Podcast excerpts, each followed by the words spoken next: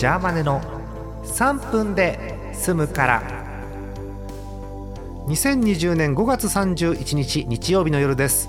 皆さんこんばんはジャーマネでございます。え今日は日曜日ということでこちらです。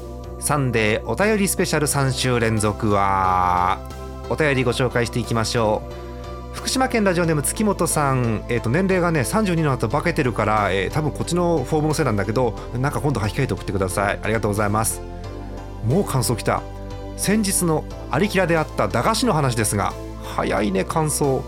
私は梅虎兄弟甘いか太郎きびだんごが好きです。渋いねいいね。梅虎兄弟は時代の流れとともにパッケージのデザインが変わり個数が4個から3個に減ったことが非常に残念です。そうなんだ1個減ったんだ。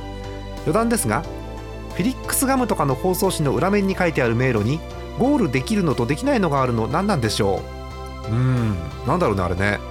うんある。あれ不思議だよね。なんかあれでもあのガムも私の台よりもっと上な気がするので、えー上の台の方見識をぜひください。ありがとうございました。もう一つだけ。えー山形県ラジオネームシアンさん。いつもありがとうございます。年齢。うん。立てば芍薬座ればボタン。歩く姿は有利するクレール。ユリじゃねえんだ。有利するクレールなんだ。なんだろう美しいものを例えようとした結果もう例えるのやめたよね。名前言ったよね今ね。うん女性の方です。いつもありがとうございます。95年のアニソンと聞いてまず Google さんにアニメ何してたかなと聞いてみたら新世紀エヴァンゲリオン怪盗セイントテールそしてスレイヤーズ。スレイヤーズは本当にお世話になりました。アニソンというものに目覚めたのも林原さんに出会えたのもこれという素晴らしいアニメ「ゲットアロングはいい曲。